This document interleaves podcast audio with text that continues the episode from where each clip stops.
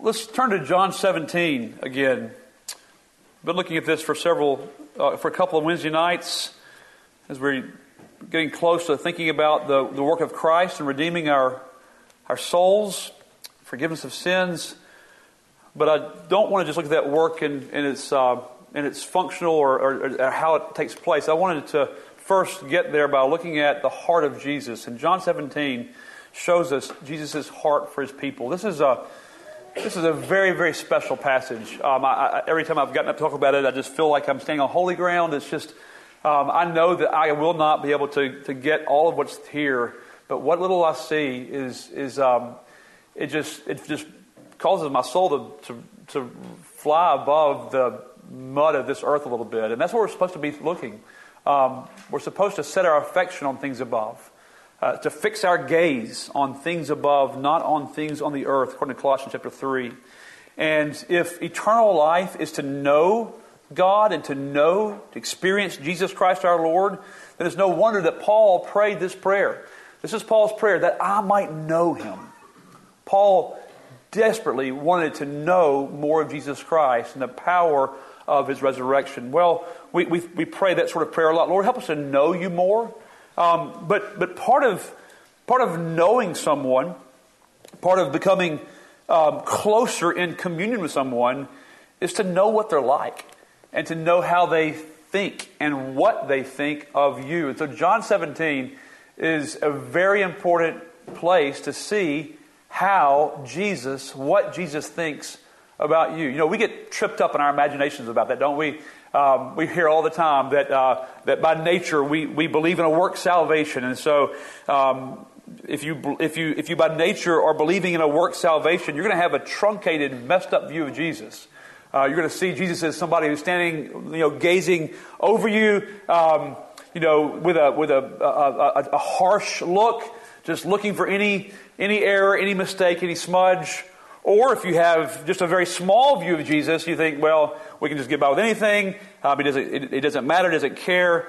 Um, but this, this view of Jesus Christ is a very, very, very precious and important view of Jesus Christ. This is how Jesus thinks of you. If you are the elect, if you are one of His, if you're chosen in Christ, if you are a believer in Jesus Christ, this passage tells you how uh, uh of Jesus' demeanor towards you, even right now. So by faith, believe this, child of God.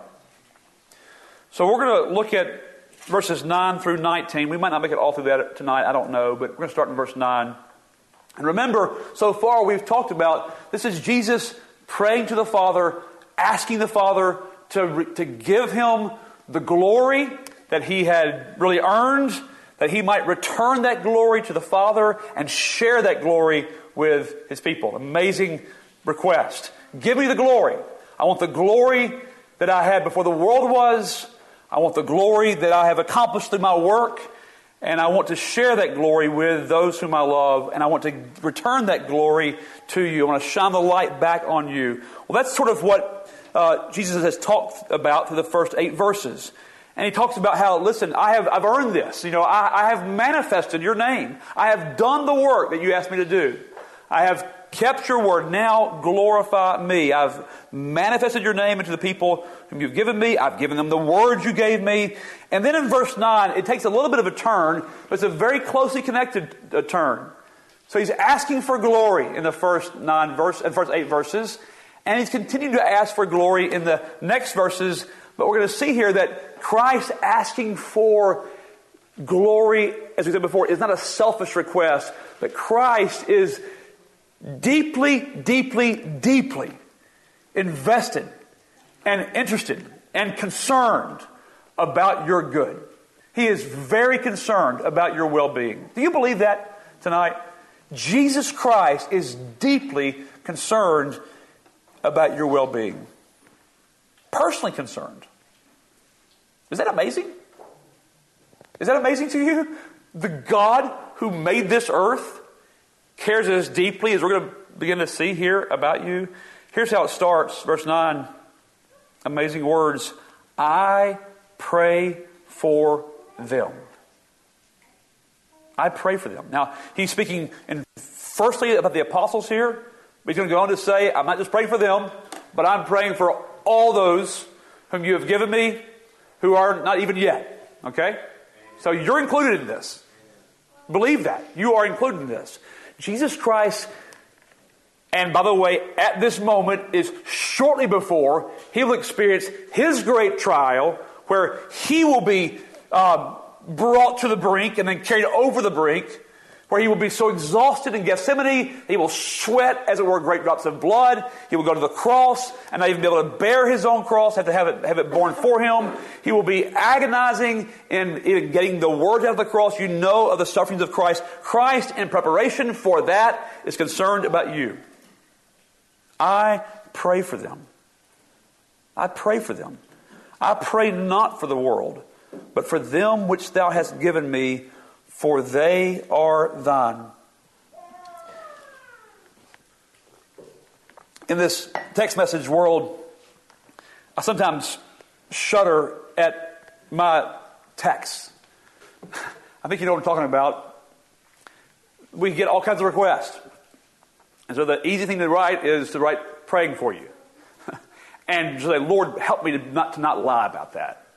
Uh, and so I'm going to pray right now and hope I don't forget about it again. And oftentimes I forget about it. I have to be reminded again, oh, I forgot to pray for them. I maybe prayed one time, I've got to pray for them. This is not what's happening here. Jesus is not just saying, I- am praying for them, Lord, bless everybody. In fact, he's very specific. I'm praying for them, I'm not praying for them. Okay? Very specific. And so, what this, I want to say a few things about Christ's prayer for us. What this harkens back to it harkens back to some scenes in the Old Testament. Do you remember when, the, when, when, uh, when God set up the, the law service and he set up the, uh, the, the, priests who were the mediators between God and the people, and even the priest's garments were, were meaningful, significant. So the priests had this breastplate. There are other things that show this too. They had this breastplate, and on the breastplate, which, which was at their breast, at their heart, right there in the center of their, of their, of their being, close to their heart, was written was written all the names of the tribes of Israel? Think about that. To, to show that this is not just some work that we're doing, but this is close to the heart. In other words, we are invested in this work of offering atonement and bringing forth praises that God might be pleased with the people, God might be propitiated, and God might bless the people. That this is a love thing. And so the priest's garments, some of the priests were, were scalawags, right? Nadab and Abihu, they cared nothing about the people. But they were, but even the best of them were only some slight picture of what Jesus would be like. Jesus is the great high priest who Hebrews says is touched with the feelings of your infirmities. Not touched by the legitimacy of the feelings, not touched by how significant they really are compared to somebody else's feelings, not, well, that's just a, that's just a, a paper cut and, have, and they have cancer, but Christ is touched with the feelings that you have in relation to the infirmities that you're experiencing. That's how close this is. So when it says, I pray for them, no, he's praying from a heart of deep love and deep concern for his people, far more than just the priests were picturing with the names written close to their heart. You are actually close to the heart of Christ. Praise the Lord for that. Now, here's the next thing we see from this passage. This prayer is motivated by Christ's love for his Father. Listen to them. I pray for them. Move to the end of the verse. I pray for them. I pray for them which thou hast given me, for they are thine. Why am I praying for them? Because, Lord, because, Father, they're yours. They're yours, Father. So we see a picture of this, this love between the Trinity and this commitment that Christ has to the glory of his Father. Father, I'm praying for them. I'm investing because they belong to you. They're yours, Father. Okay? That's just a sweet thing to notice. And then uh, think about this Christ's prayer is intercession, He's interceding for us. And uh, think about how differently, how different Christ's intercession is in comparison to ours. Um, we are praying based upon God's mercy, God's goodness, and that's all we have to go on. Lord, we're bringing this request before you because we trust that you're merciful. We ask your will to be done, and we ask you to do what you think is right. And Father, we have no claims. Um, Habakkuk pray this, Lord, in wrath remember mercy. That's all you can go based on, right? And that's a powerful way to go. But friends, Christ's intercession to the Father is based on something far more powerful than what we can come with. Even in our most pure prayers. Sometimes they're just selfish. Or we, we just want this. But Christ's prayers are based upon what Christ has won. This is the, this is the, the message of Romans 8, right? Where he says, Who is he that condemneth? It is Christ that died. Yea, rather, that is risen again. So I'm claiming, Christ would say, they're not condemned because I died and I rose again. So Christ's prayer for his people is based upon what Christ has won. In other words, Christ's prayer is powerful. Christ's prayer is effective. It's effectual. It's based upon his successful work. It's also, listen think about this, he's one with the Father. Christ's prayer for us is prayed with the knowledge of God's will. Wouldn't you love to have that? Wouldn't you love to be able to pray according to the will of God at all times? Well, Christ's prayer is in perfect knowledge of God's will. So Christ is not praying anything amiss for you. And so, Christ's prayer is pure. Brother Zach preached to us Sunday from James 4 that starts off with people aren't getting their prayers answered. And the reason they're not getting their prayers answered is because their prayers are selfish in nature. They're not pure. They're not for the glory of God. They're not brought in faith. They're only brought to consume it upon our own desires. It's just, it's, Lord, I'm just coming to you because I see you as a, as, as a desire filler. But Christ's prayers are pure for us. So think about some of the prayers that Christ prayed for his people. Prayers like, Father, forgive them, for they know not, know not what they do. Peter, I have prayed for you that your faith would not fail. Isn't that wonderful? Peter, I'm praying for you that your faith will not fail. And by the way, Peter, your faith will not fail. And here's how I know. Because I'm praying for you because you belong to the Father. And the Father is a covenant making God. And here's what this is just kind of getting off the fill here, but just think about it. Here's what the new covenant says Hebrews chapter 8. Three things. The new covenant says, the Father has said this. The Father said, I will put my law into your mind. And I will write your law upon your, my law upon your heart. That's one thing. I'm going to write my law there. Peter, you won't finally fail. I'm going to write my law into your heart. I'm going to make you love my law. So, Peter, you will repent. Second thing it says is this I will be to you a God, and you shall be to me a people. There's going to be a personal knowledge here. There won't be anybody needing to, to, to teach you to know God. He teach you about God, but teach you to know God, something that God does. I'm going to make you come to know me. And the third thing is, and your sins and your iniquities, I will never remember again. Isn't that wonderful? So, Peter, here's your hope. A covenant keeping God will forgive your sins. A covenant keeping God will be to you God. He will not break the relationship. And a covenant keeping God will write His law into your mind, Peter. He's going to put it on your mind. He's going to write it upon He's written it upon your heart. He will be to you a God. What a powerful prayer. What a powerful prayer Christ prays. I mean, he prays for Peter's faith to not fail. And we can think about other prayers that Christ prayed as well that are just so pure. They're right. They're for our greatest good. Don't you need Jesus interceding for you that your faith would not fail? I said, Brother, my faith is weak. I, I know it's weak. But Christ is interceding for you. Hallelujah. But here's the next thing to notice, and this is the last thing to notice about this verse, is this is a selective prayer. Uh, let me tell you, this, is, this brings out a very important doctrinal point. Christ is not equivocating here. I am praying for them. Who? Those that are thine.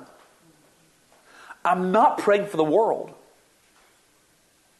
So, this is important. Jesus is not conflicted regarding his will, his desires, is he? Jesus' full desires are towards those who the Father gave him. He's not also praying for those who the Father did not give to him. Isn't that something? I'm not praying for the world. I'm praying for them. I'm praying for them by name. Peter, I've prayed for you and you and you. He's got a big breastplate. he can write all the names. And he's praying individually, but he's only praying for those who are in this covenant. Brothers and sisters, if you know the Lord Jesus Christ today, if you know him, if you're trusting in Jesus today, you go, Lord, my only hope, my only hope is that Jesus Christ is a Savior for sinners. And He's interceding for me. It's not about you, so it doesn't make you special. It does in a way, but it doesn't make you special intrinsically. But you are special. If Jesus is praying for you, you are in a special, special, special spot. Now, let me ask you a question. Has anything that's happened Monday, so Sunday night through Wednesday in your life that you needed to hear this, what you just heard tonight, to reflect on that, to give, to give sense to that? I guarantee the answer is yes. I guarantee it's yes. Just to know that Jesus is praying for me. All right, let's move on. What, a, what an incredible truth. All right, verse 10 and all mine are thine, and thine are mine. I just love that. I, I, I, can't, I, can't, help but when I see, I, I, don't know why my crazy mind does this, but when, when I see this, uh, when I see see this verse, I always think about that movie, Yours, Mine, and Ours. It's one where they try to, to blend blend all the families. um, and that was that was a tough deal. I mean, you know, to, to blend all those things together. But that's not how it is with, with the Father and the Son. they're fully one in this. Lord, these are yours. So all that I have belongs to you, and all that you have belongs to me. And we are fully united, fully united, the Father and the Son. This is what John 10 says. You can't pluck them out of my Father's hand. I love Jesus' fierceness there. My Father is greater than all. And you sure ain't going to pluck them out of my hand either. I love that. They're one. The Father, the whole Godhead, is one in his commitment to you. That's amazing. Now, here's the next phrase. This may blow your mind even more. It should if, if, if you can really see yourself. Listen to this. And I am glorified in them. I don't know what to say about that. Let, let me say it again. Christ is asking for glory this chapter, right? And here's what he says I get glory through them. What? Through, through them? Through these sinners? Through these people who need to go to church again on Wednesday because they're so sat from, already from two days of, uh, three days of living? they need something to refresh their souls? Can we be stronger than that?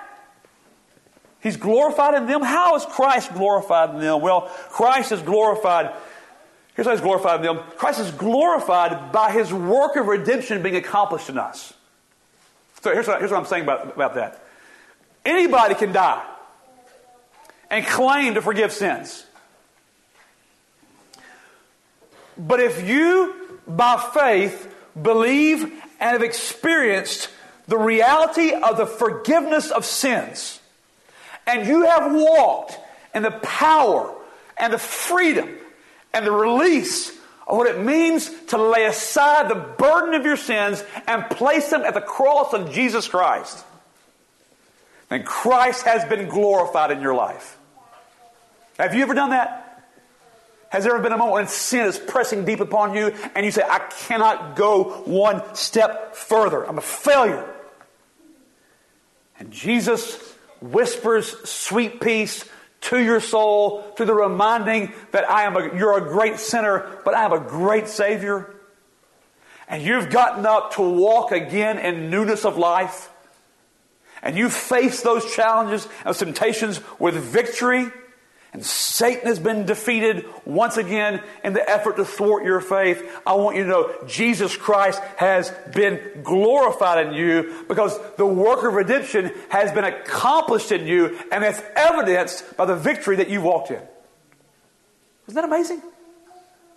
You go, I, I, how could Christ receive glory from me? That's how. You see, we, we, we, we, we think, I think we tend to think that Christ has to receive glory in us by some huge production.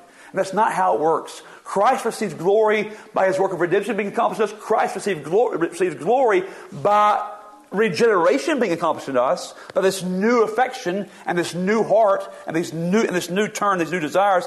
And Christ receives glory by the ongoing work of sanctification in our lives. So what that means practically is it means that every time you are blessed to repent, Christ is glorified. And every single time you are in despair, but eventually you're able to go to sleep saying, Lord, if I perish, I perish, but I'm in your hands, Christ is glorified. Not real glamorous, is it? But it's more than you can imagine. Because all the world cannot do this. But those whom Christ has redeemed and given new life to and sanctified are doing these otherworldly things. These things that angels dream of and long to look into, these things that the powers of the world cannot do, but if you are able to walk in the mind and the spirit of Christ, you are glorifying Jesus Christ. Every time you've ever been comforted by the hope of the resurrection, Christ is glorified. Every time that you sorrowed, but with hope, Christ has been glorified. Every time that in faith you have not succumbed to temptation, Christ has been glorified. Every time you've forgiven, not because it was deserved, but because God has forgiven you in Jesus Christ, Christ has been glorified. Every time you've brought your doubts and fears to the truth and believe the truth instead of your doubts and fears, Christ has been glorified.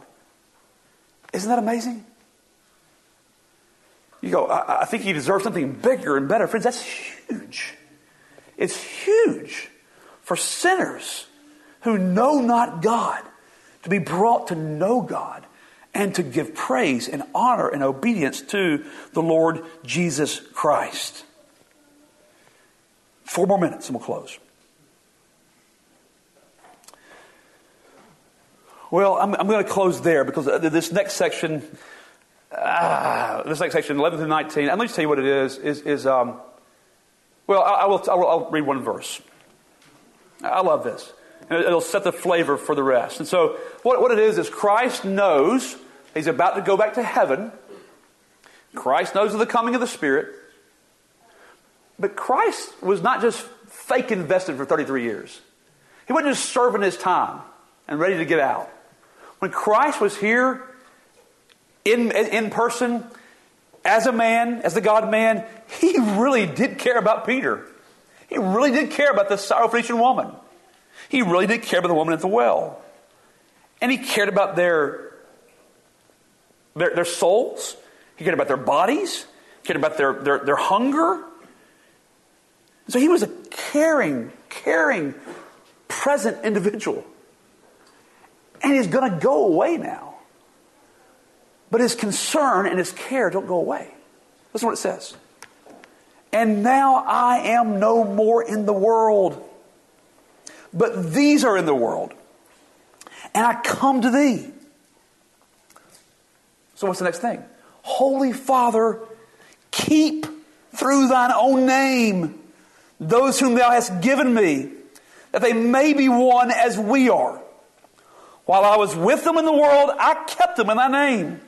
So I'll stop right there. So you, see, you see what he's saying? I, I was here and I kept them. But I'm going away. So, Holy Father, I'm asking you, please continue to keep them. Isn't that something? And we're going to see how he, as we move down, we'll see how he knows that we need to be kept. I love that. it's not enough to just say, keep them. He also says, and, and they need, they need, they need to, their bottle at, at 9 o'clock. They need to have their diaper changed right now. They need to have their favorite sound machine uh, right here. And they need, they need, uh, they need, uh, oatmeal in the morning. It's healthier. Right? But, but I don't want you to hear desperation here or weakness here. It's just love. It, it really touched me. I was reading this today, and Sister Teresa texted me. She was telling me about uh, Buddy, and, and um, he, he was able to talk to his family. And she said that, um, you know, kind of the last words to his family and his children, and he said that through tears, he told them three things take care of your mother, tell your children about God, and pray for your children.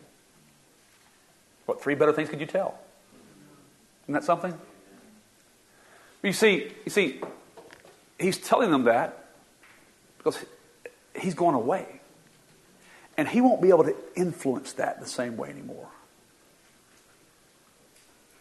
But Christ is not like that. He's going away. He knows what we need.